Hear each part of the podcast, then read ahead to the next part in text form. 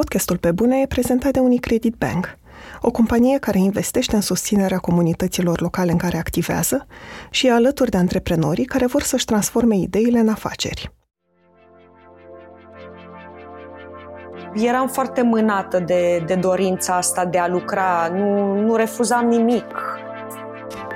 La uh, nivelul la care pot să o fac acum, nu, nu o să o pot face la nesfârșit. Mi-e foarte dor să fiu pe scenă. Mi-e foarte dor. Da. Sunt Andreea Vrabi și ascultați Pe Bune, un podcast sincer, cu oameni creativi, despre cum au ajuns cine sunt și întrebările pe care și le pun.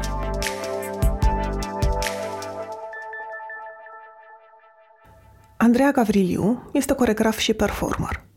A fost interesată de dans de mică, dar a absolvit facultatea de teatru, secția actorie, din cadrul Universității Babeș-Bolyai din Cluj-Napoca. A lucrat mulți ani la Teatrul Tineretului din Piatra Neamț, până se decidă să se întoarcă la dans pentru un masterat în coregrafie, pentru că își imagina mișcări pe care își dorea să le pună în scenă. Spectacolul de absolvire a masteratului în două mii treisprezece, ZigZag, a câștigat multe premii și a transformat-o rapid în unul dintre cei mai căutați coregrafi din țară. În următorii ani a muncit pe bandă rulantă, câte șase-șapte spectacole pe stagiune, de bucurie că în sfârșit poate face ce îi place cel mai mult.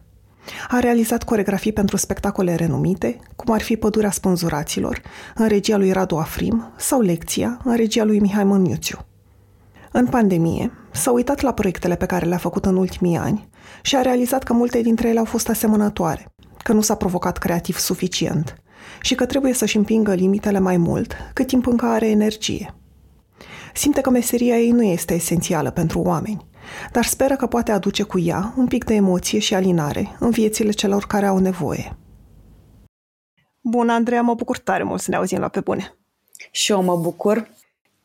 Știu că după ce ai făcut spectacolul ZigZag de absolvirea masterului de coregrafie, adică nu că știu, că mi, mi se pare că ai fost așa pe un val ca coregraf în ultimii șase-șapte ani, cu proiecte în continuu și aș vrea, te rog, să-mi povestești pentru început cum au arătat ultimii ani pentru tine ca intensitate și volum de muncă.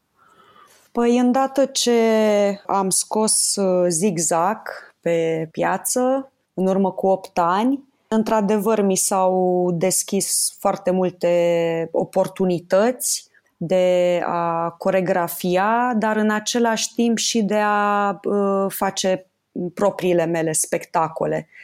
În uh, primii ani, uh, într-adevăr, am lucrat mult mai mult cu regizori, deci făceam coregrafia pentru spectacolele lor. De ale mele făceam destul de rar, făceam unul sau două pe an.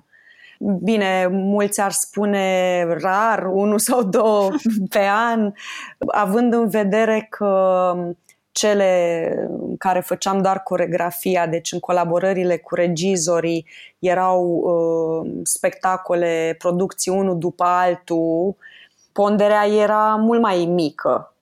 Și uh, da, s-a, s-a instaurat o...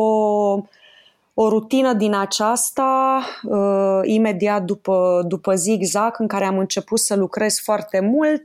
Mă rog, uh, făceam probabil, uh, lucram în total la șase-șapte producții pe stagiune și m-am obișnuit cu, cu ritmul ăsta de, de lucru, mai ales că eram atât de mulțumită pentru faptul că am reușit să îmi găsesc drumul, pentru că eu am terminat actoria, am fost angajată ca actriță la Teatrul Tineretului din Piatra Neamț timp de patru ani, adică am trecut prin mai multe încercări, prin mai multe căutări, iar începutul acesta cu coregrafia a însemnat extrem de mult pe mine, adică ce să mai... A, a fost momentul în care mi-am dat seama ce vreau eu cu adevărat să fac și la ce se pare totuși că mă pricep, într-adevăr, cel mai bine. Și eram foarte mânată de, de dorința asta de a lucra, nu, nu refuzam nimic. Plus că am avut și norocul să ajung în teatre mișto, cu trupe mișto, cu regizori mișto. Deci, da, m-am, mă simțeam norocoasă că, că mi se întâmplă lucrul ăsta.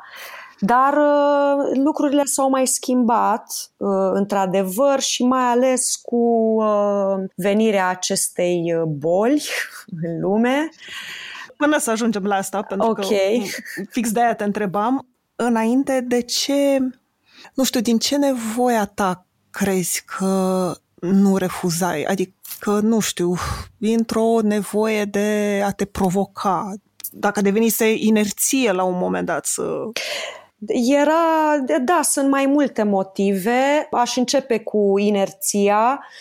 Multă lume mă întreabă, de exemplu, dacă nu am obosit de atâția ani să migrez dintr-un oraș în altul, dintr-un teatru în altul. Eu, multă lume nu știe exact eu unde locuiesc. Eu locuiesc în București. Dar e, eu dacă nu am proiect în București, nu stau în București, ci sunt în orașul în care Teatrul cu Pricina m-a invitat să lucrez. Așa acum că, ești în Craiova, de Acum exemplu. sunt în Craiova, de exemplu. Luna asta, că mai e un pic din ea, am fost în Cluj. Deci, da, cam, cam asta fac de ceva ani încoace și răspunsul meu e da, uneori simt că sunt obosită și mereu îmi spun, vai, abia aștept să termin și proiectul ăsta, să stau și eu un pic acasă liniștită cu lucrurile mele, cu toate astea, dar în momentul în care ajung acasă și trece deja, să zic, o săptămână, două, mă surprinde așa o, o agitație și simt nevoia să merg mai departe. Ok, hai, următorul proiect. M-am, m-am relaxat, m-am odihnit sau cel puțin asta e impresia mea și vreau să continui. Un automatism care mi s-a format deja de ani de zile și cu care m-am obișnuit și mai mult de atât mi l-am asumat. Da, și în al doilea rând era și, de exemplu, când mă invită un regizor, în cele mai multe situații am o relație bună cu acel regizor și îmi face plăcere să lucrez cu el și știu că mă va pune în valoare. Uh, și aici automat mă gândesc la uh, regizorul Mihai Măniuțiu, cu care am lucrat foarte mult, cu Radu Afrim, la fel. Sunt oameni cu care, de la care în primul rând am învățat foarte mult. Adică simți că dacă ai refuza o invitație, că ai rata într-un fel o oportunitate de învățare. Da, clar, clar.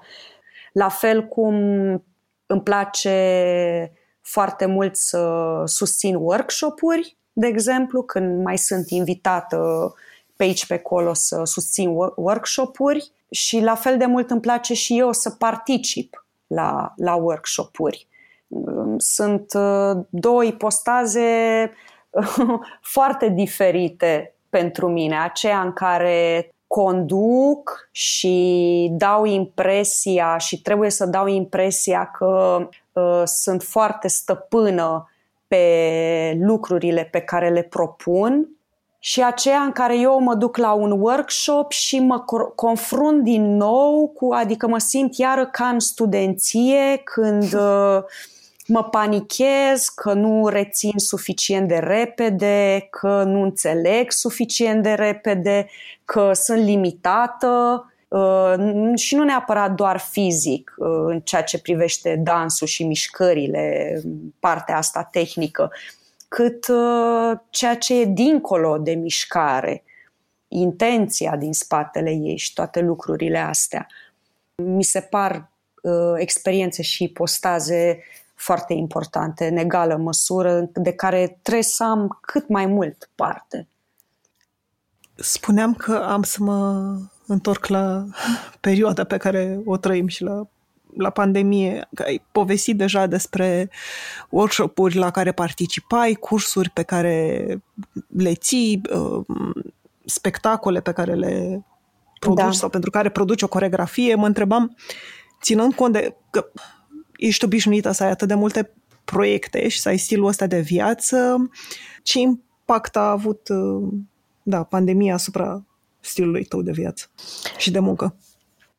Faptul că nu mai reușesc să am o perspectivă atât de limpede asupra viitorului, asta m-a, m-a dezechilibrat un pic, în condițiile în care înainte de multe ori începea anul, era luna ianuarie și eu îmi cunoșteam programul până la sfârșitul anului sau poate chiar și din începutul anului ur- următor. E, toate, toate astea s-au, s-au schimbat peste noapte. În același timp, consider că am avut și noroc, pentru că din momentul în care au trecut cele două luni în care oricum toată lumea, lumea a stat în, în casă, cum s-au terminat cele două luni, eu am și reușit să, să încep să lucrez imediat. Și mai mult de atât, am reușit să am proiecte în care eu am fost creatorul, adică spectacole ale mele, gândite de mine, în conceptul meu, și dincolo de asta și experiențe pe care nu, nu m-aș fi gândit că, că aș putea să le am și despre care am avut timp să rumeg în, în cele două luni cât, cât am stat acasă. În, în, în acele două luni am avut timp să mă gândesc mai mult la tot ce am făcut în ultimii ani, mai mult ca sigur lucru prin care a trecut toată lumea, și mi-am dat seama că această bandă rulantă pe care intrasem în ultimii ani m-a făcut să fac lucruri destul de asemănătoare. Și când zic lucruri asemănătoare, mă refer la producții asemănătoare, toate în teatru, în primul rând, și că ar fi util să, să încerc și alte, alte forme de, de spectacol. Și în momentul acela, la nu foarte mult timp, după aceea am fost contactată de Adrian Damian, scenograful, care și el trecea probabil printr-o etapă asemănătoare și a zis că, uite, ăsta e momentul să inițiez eu ceva, ceva ce-mi doresc de multă vreme. Da, și el a propus acest proiect uh, care s-a numit Who Am I? A Human Robot Performance, în care uh, Damian s-a gândit la mine să fac parte din, uh, din acest uh, dream project al lui și în care să dansez cu un robot industrial. Din păcate nu s-a putut juca decât timp de o săptămână, la începutul lunii septembrie, așa că nu a fost un spectacol de care s-a, bucurat, s-a putut bucura un număr prea mare de, de spectatori, dar oricât am fost într-un context total nou, am cunoscut alți oameni. Hei, am dansat cu un robot, lucru care pe mine iar simt că m-am îmbogățit foarte, foarte mult. Și da, ne-am dat seama că putem să, să ieșim, să ne permitem să ieșim din safe zone și să, să încercăm și alte lucruri, mai ales acum cât încă mai suntem energici și, și doritori să, să descoperim lucruri. Ai spus mai devreme că în pandemie te-ai uitat la toate lucrurile pe care le-ai făcut și ți-ai dat seama că erau destul de asemănătoare. De ce crezi că ai, că ai făcut asta? Pentru că lucrând atât de mult, când zic asemănătoare, e, e foarte în general și e foarte interpretabil. Cred că o să fie mai clar când o să explic motivul, mm-hmm. și anume că În momentul în care tu, ca și creator, lucrezi extrem de mult, într-un ritm alert și în mod constant, la un moment dat, chiar dacă sunt clar teme noi de la un proiect la proiect, subiecte noi, idei noi, noi pentru tine, există uh, diferențe foarte mari între, între creații. Dar în același timp există și foarte multe similitudini. Uh, mi se pare că dacă am, aș pune pe un timeline într-un an de zile șase spectacole la care am lucrat, indiferent că sunt ale mele sau în regia cuiva, la un moment dat am senzația că văd ca și cum un spectacol este într-un fel continuarea unui alt spectacol. Și când zic continuare, mă refer la plastica pe care o folosesc. Adică există o calitate a mișcării, o, o preferință pentru niște ritmuri, care după aia se resimt și în următorul spectacol și tot așa. Ca, ca să fie lucruri cu adevărat noi și cu adevărat diferite, trebuie să existe timp pentru noi acumulări între mm. două proiecte. Și tu n-ai mai avut asta? Uh, nu, nu suficient. Cred că nu suficient. Dar în același timp, ce, ceea ce spun eu acum se bate cap în cap cu ceea ce fac. Pentru că în continuare lucrez, ok, nu cu aceeași frecvență, dar uh, nu pot să zic că e o, e o diferență foarte mare. Și știu și că nu, nu mă pot opri. Dar asta și din uh, considerente, bineînțeles, uh, financiare, pentru că e, e meseria mea și prin asta îmi c- câștig existența. Există și această presiune, pentru că, ok, e o pasiune, o fac de drag, dar uh, mă, mă face să am un uh, trai decent, ca să zic așa. Și toată lumea muncește ca să fie plătit și ca să, să trăiască. Și în afară, din, din ce înțeleg eu, ca să crezi lucruri cu adevărat noi sau să te implici, pentru că ce, ce mi-ai spus tu despre Adrian Damian nu a fost creația ta, a fost propunerea lui, exact. Dar era o propunere nouă, exact, pe, la care și tu trebuia să te gândești într-un fel diferit sau cum nu ai făcut-o până atunci. Uh, și ce înțeleg eu e că ai nevoie de timp de, de gândire, nu? Da. Că mă întrebam de ce altceva simți că ai nevoie să, nu știu. În proiectul uh, inițiat de Adrian Damian, el m-a provocat pe mine ca și coreograf, dar și ca și performer, să mă armonizez, să mă sincronizez, să comunic cu un corp inuman. Mi-a întors un pic pe dos mecanismele mele de gândire în momentul când, când concepeam o coreografie. Și inclusiv m-a făcut să am frământări dacă o să fiu în stare să fac asta, dacă o să mă pricep suficient de bine, dacă o să reușesc să ating vreun nivel de performanță în toată provocarea asta. Pentru că numai dacă te gândești la un om care dansează cu un robot, oricine când aude asta zice automat wow, sigur e ceva spectaculos, sigur e ceva uh, ieșit din comun, ceva ce nu poate să facă orice om pe care îl iei de pe stradă și uh, se va descurca. Și da, sunt uh, inevitabil anumite presiuni Când, când vine vorba de așa ceva.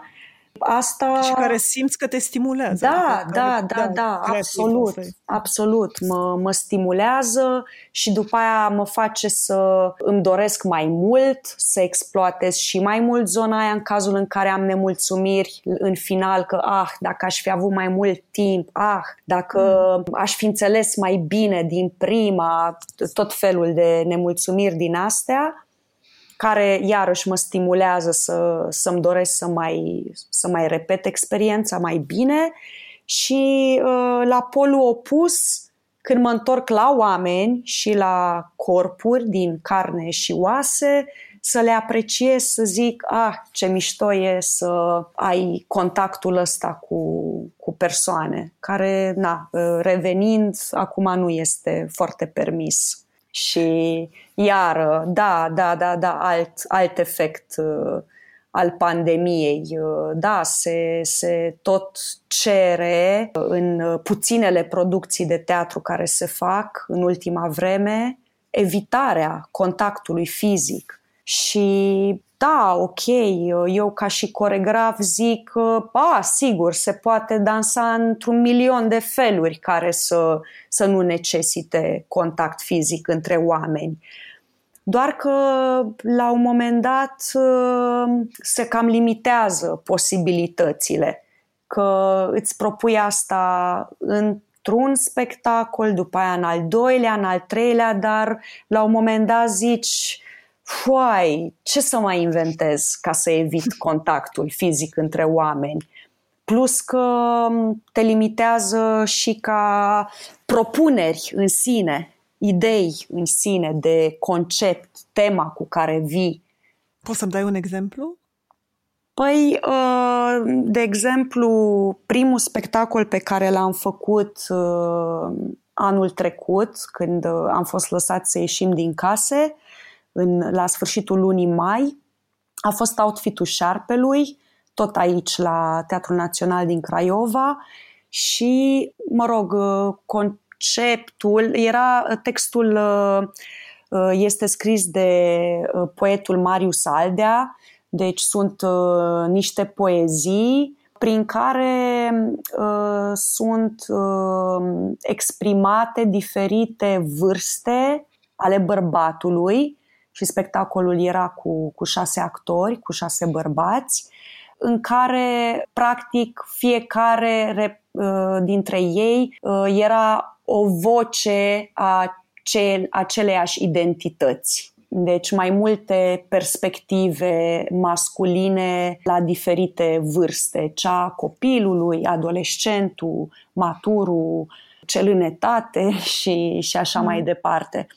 Era un spectacol de echipă, bazat și pe fizicalitate, deci erau mai multe scene în care, de fapt majoritatea scenelor, erau prezenți toți cei șase în scenă, chiar dacă vorbea numai unul sau vorbeau numai doi. Restul completau tabloul prin mișcare și diverse acțiuni.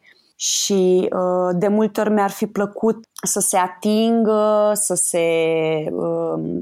să-și susțină greutatea unul altuia, genul acesta de, de interacțiuni. Și da, a trebuit să, să renunț la, la asemenea idei. Și da, acesta a fost primul, să zicem că nu a fost o, o problemă foarte mare în, în direcția asta. Dar după aceea, la acesta cu robotul, din nou am, am dat peste aceleași restricții. Uneori simțeam că parcă facem parte din, din spectacole diferite.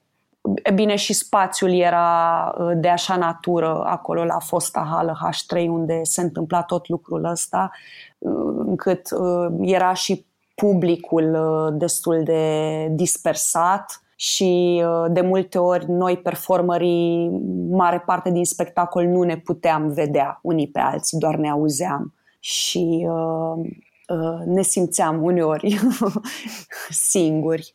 Da, și uh, exemplele continuă, plus uh, de multe ori situația în care repetăm cu măști și mai ales în uh, contextul efortului fizic, e extrem de obositor, e de-a dreptul sufocant.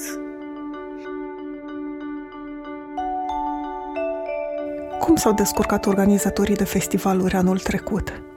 Dar spațiile de coworking? A fost vreo afacere care a ieșit pe plus?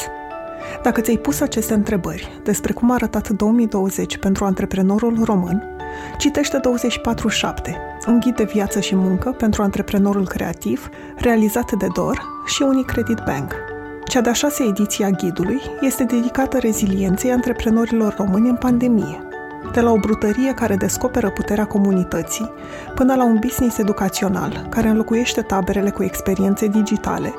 În paginile ghidului vei găsi douăzeci de povești despre inventivitate, adaptare și reinventare.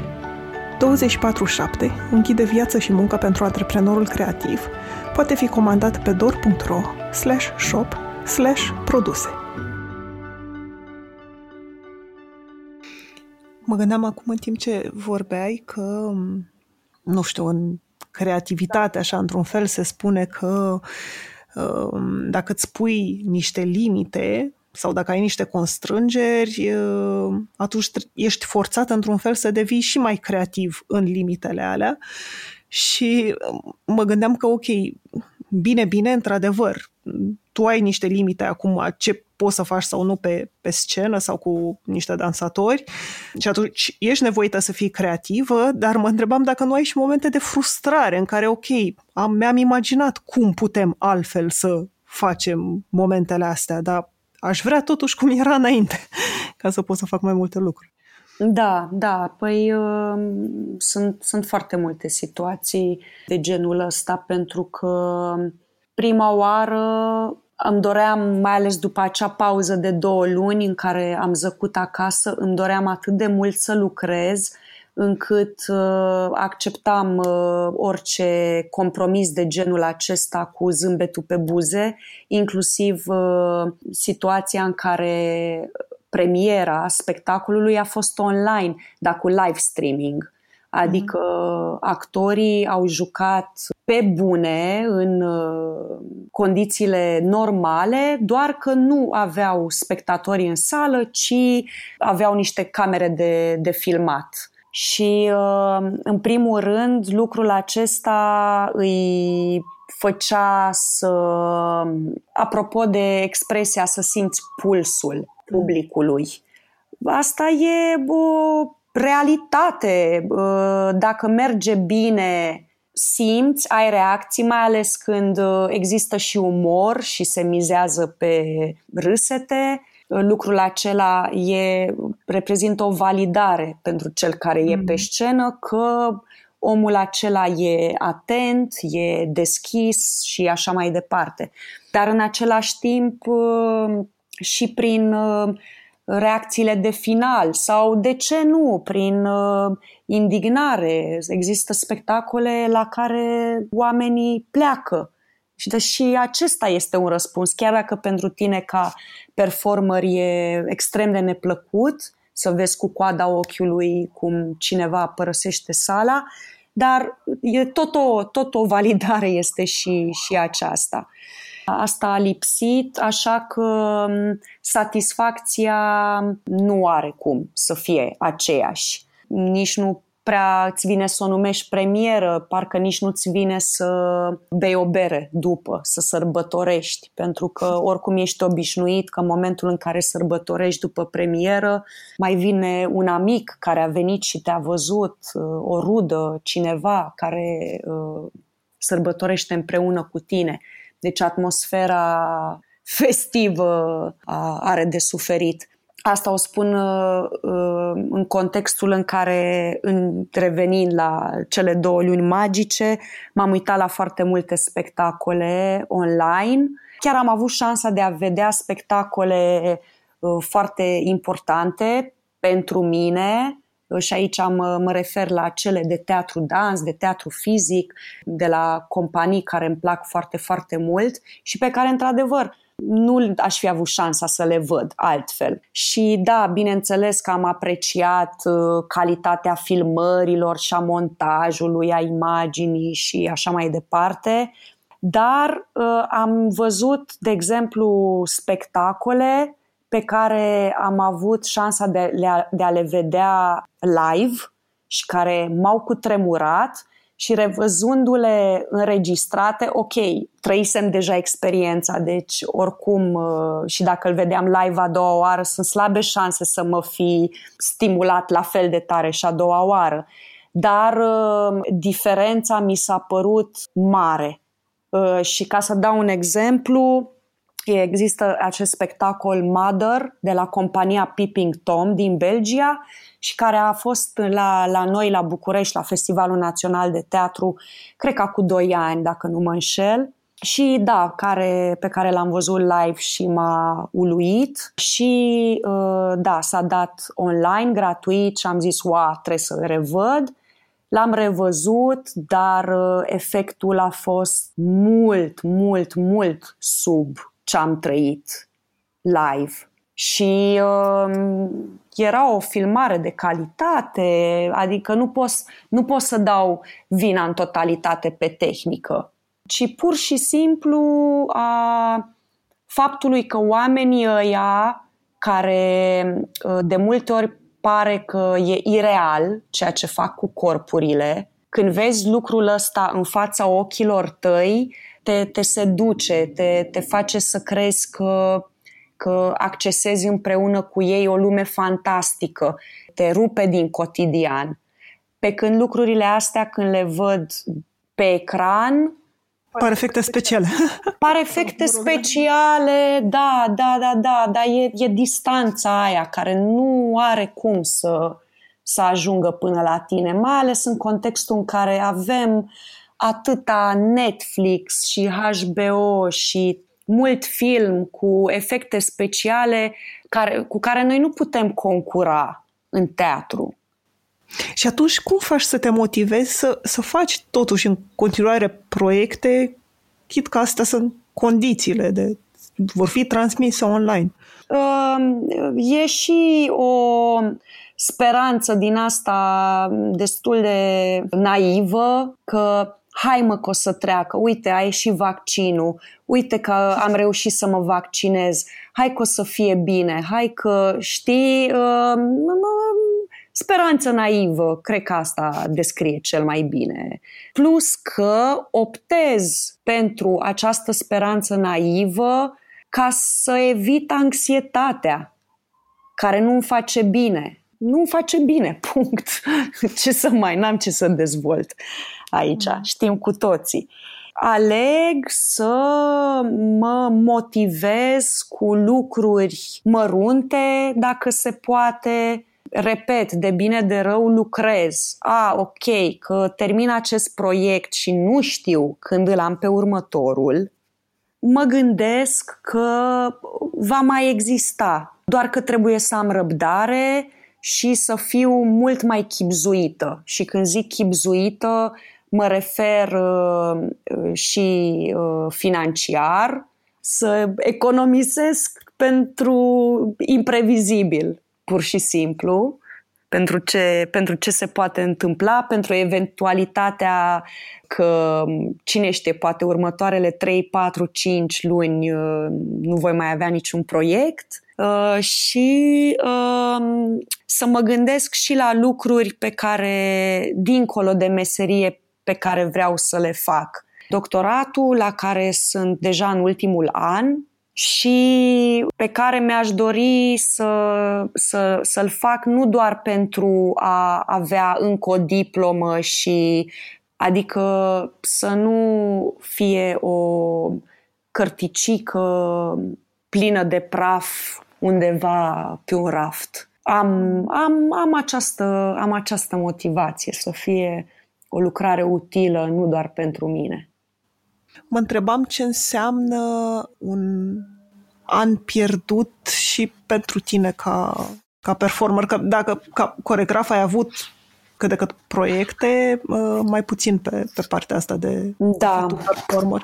Ce, ce înseamnă, nu știu, să nu îți folosești corpul cum obișnuiai înainte, în un an sau...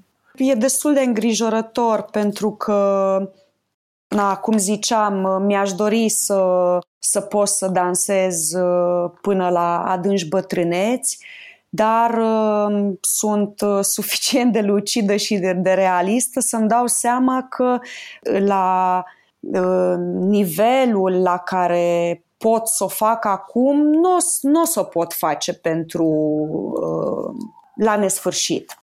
Și îmi pare rău că, uite, a trecut un an de zile deja în care simt că nu am putut să profit de faptul că îmi place să fiu pe scenă, îmi place să simt adrenalina aia de care eu sunt contaminată, adică lucrul ăsta îl știe oricine care are tangențe cu scena, că este o senzație care, dacă îți place, devii dependent de ea și e o treabă pur chimică, se știe, e dovedită științific.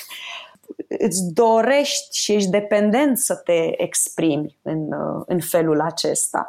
Și în afară de experiența cu Who Am I? de, de anul mm. trecut, care a fost singura în care am, am fost performer, nici măcar nu am putut să joc spectacolele pe care le jucam până atunci în mod regulat. Aveam spectacolul Cataclisma, realizat la un teatru, care era un solo și pe care nu am apucat să, să-l joc suficient, nu am apucat Pucat să simt că cresc și mă dezvolt eu ca performer în el, că e nevoie de mai multe reprezentații să, să simți că descoperi lucruri și că te, te îmbunătățești ca, ca și performer. Plus frustrarea faptului că ar fi trebuit să particip la câteva festivaluri de teatru cu acest spectacol, cu Cataclisma, și uh, toate acestea s-au anulat. Uh, și da, că parcă îmi pierd uh, această, acest exercițiu, că a fi performer presupune exercițiu și a- antrenament, ca în cazul oricărui sportiv sau instrumentist. Ce să mai, până la urmă, orice, orice meserie presupune exercițiu constant și exersarea meseriei respective, pentru că este extrem de diferită uh, ipostaza de coregraf și cea de performer. Informația și mișcarea și emoția și toate lucrurile alea care vin la pachet e ceva ce nu, nu prea se poate compara cu, cu nimic altceva. Tocmai de aceea, în toată perioada aceasta, toți performerii cu care am lucrat, înainte să, să aibă reprezentații cu public, țineam să le spun că îi invidiez. Și așa, mai în glumă, mai în serios, le uram baftă înainte de spectacol și le spuneam: așa să jucați știind că eu vă invidiez. Mă uit din sală și vă invidiez, mi-ar plăcea să fiu în locul vostru acum. Spuneai mai devreme că na, instrumentul tău fiind corpul, na, așa cum un om sau un muzician trebuie să se exerseze, sau nu știu, un sportiv să se, să se antreneze, că asta ai și tu nevoie. Și mă întrebam de ce e dificil să faci asta, nu știu, singură la tine acasă, să-ți găsești disciplina de a face asta zilnic, sau dacă e ceva ce nu e atât de motivant, pentru că te întrebi pentru cine o faci. Da, e... eu zic, din ciclu, nu știu alții cum sunt, da, eu. Eu, da, fac de obicei, când, și înainte de pandemie, dacă se întâmpla să, să am o săptămână, două, habar n-am, la... la dispoziție între două proiecte, obișnuiam să-mi fac uneori o rutină de, de gimnastică, o să o numesc generic gimnastică, acasă. Pentru că în momentul în care, apropo de faptul că e multă chimie în corpul nostru, în momentul în care uh, un corp este obișnuit să, obișnuit să depună efort, devine cumva dependent de, de lucrul ăsta. Și atunci, pentru un corp obișnuit așa, dacă câteva zile nu se mișcă, începe să afecteze starea de spirit. O confirmă chiar și oamenii care nu sunt sportivi, dar care fac sport cu regularitate și mișcare cu regularitate. Și da, eu dacă trei zile nu mă mișc, pot să mă trezesc ușor, hai să zic, anxioasă sau, ca să nu zic deprimată, da? Nu, nu vreau e să ajung până acolo, dar nu, nu mă simt bine cu, cu moralul. Și automat un pic de gimnastică, elimin niște toxine, mă face să mă simt mai bine.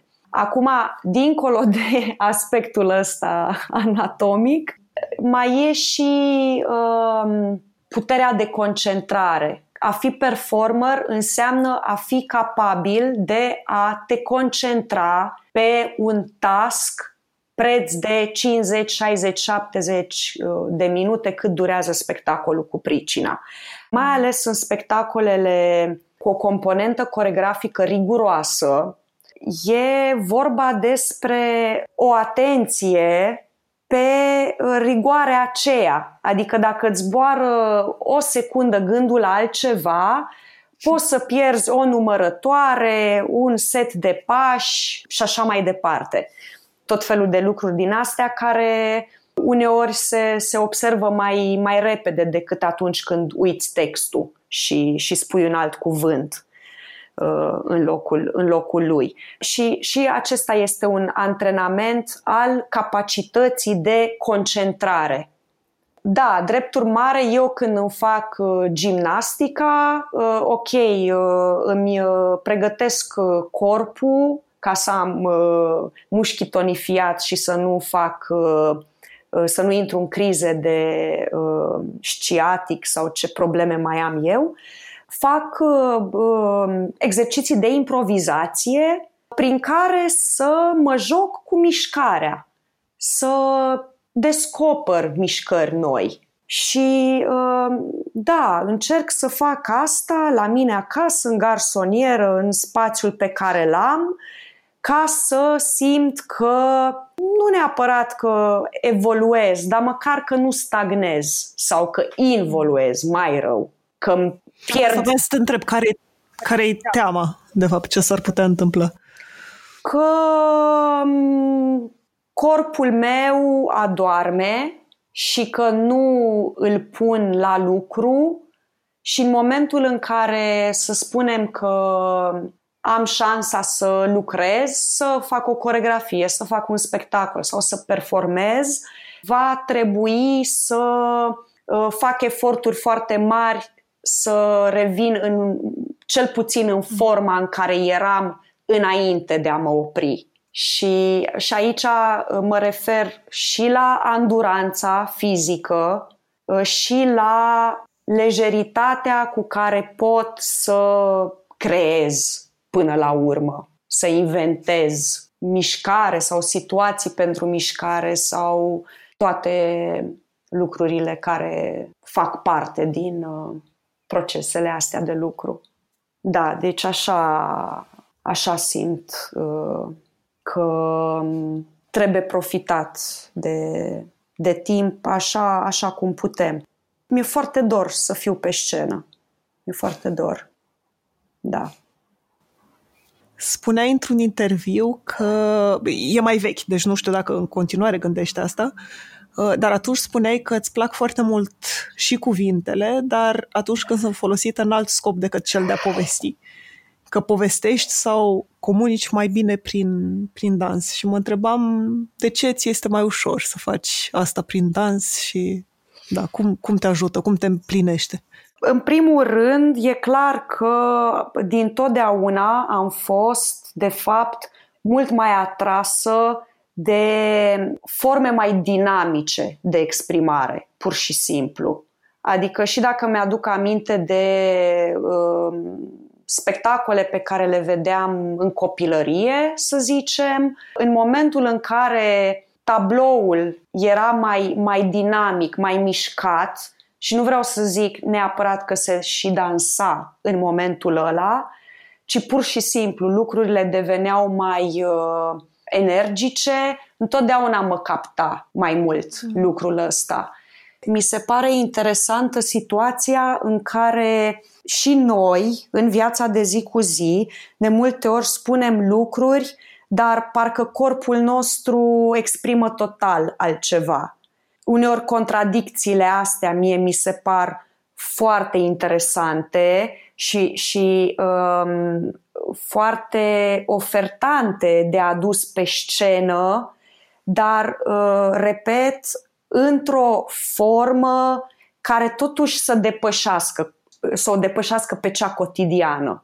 Mișcarea, dansul, e ceva ce depășește uh, un comportament cotidian. E, e, și, e și o treabă de, de lucruri care mă, mă emoționează pe mine. Și eu, la rândul meu, simt că vreau să găsesc forme de exprimare care, cred că dacă pe mine mă emoționează, sunt șanse mari să, să emoționeze și pe alții, și pe spectatori. Asta nu înseamnă că reușesc de fiecare dată, bineînțeles că nu. Dar la modul ideal, probabil că asta ar fi motivația principală pentru care prefer mișcarea.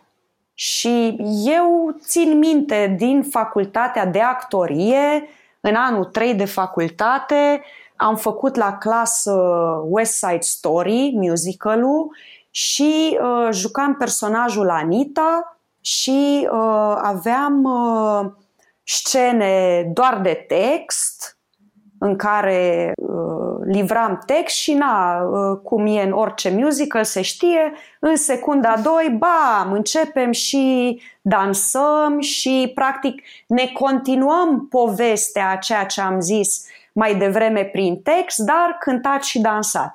În fine, ideea este că țin minte că profesorul meu de actorie la, la un moment dat, când ne dădea feedback, mi-a zis, e vorba de domnul Baci Miklós, mi-a zis că, ah, Andre, ce bine ar fi dacă ai putea să ai aceeași energie și aceeași încredere și în scenele în care este doar text.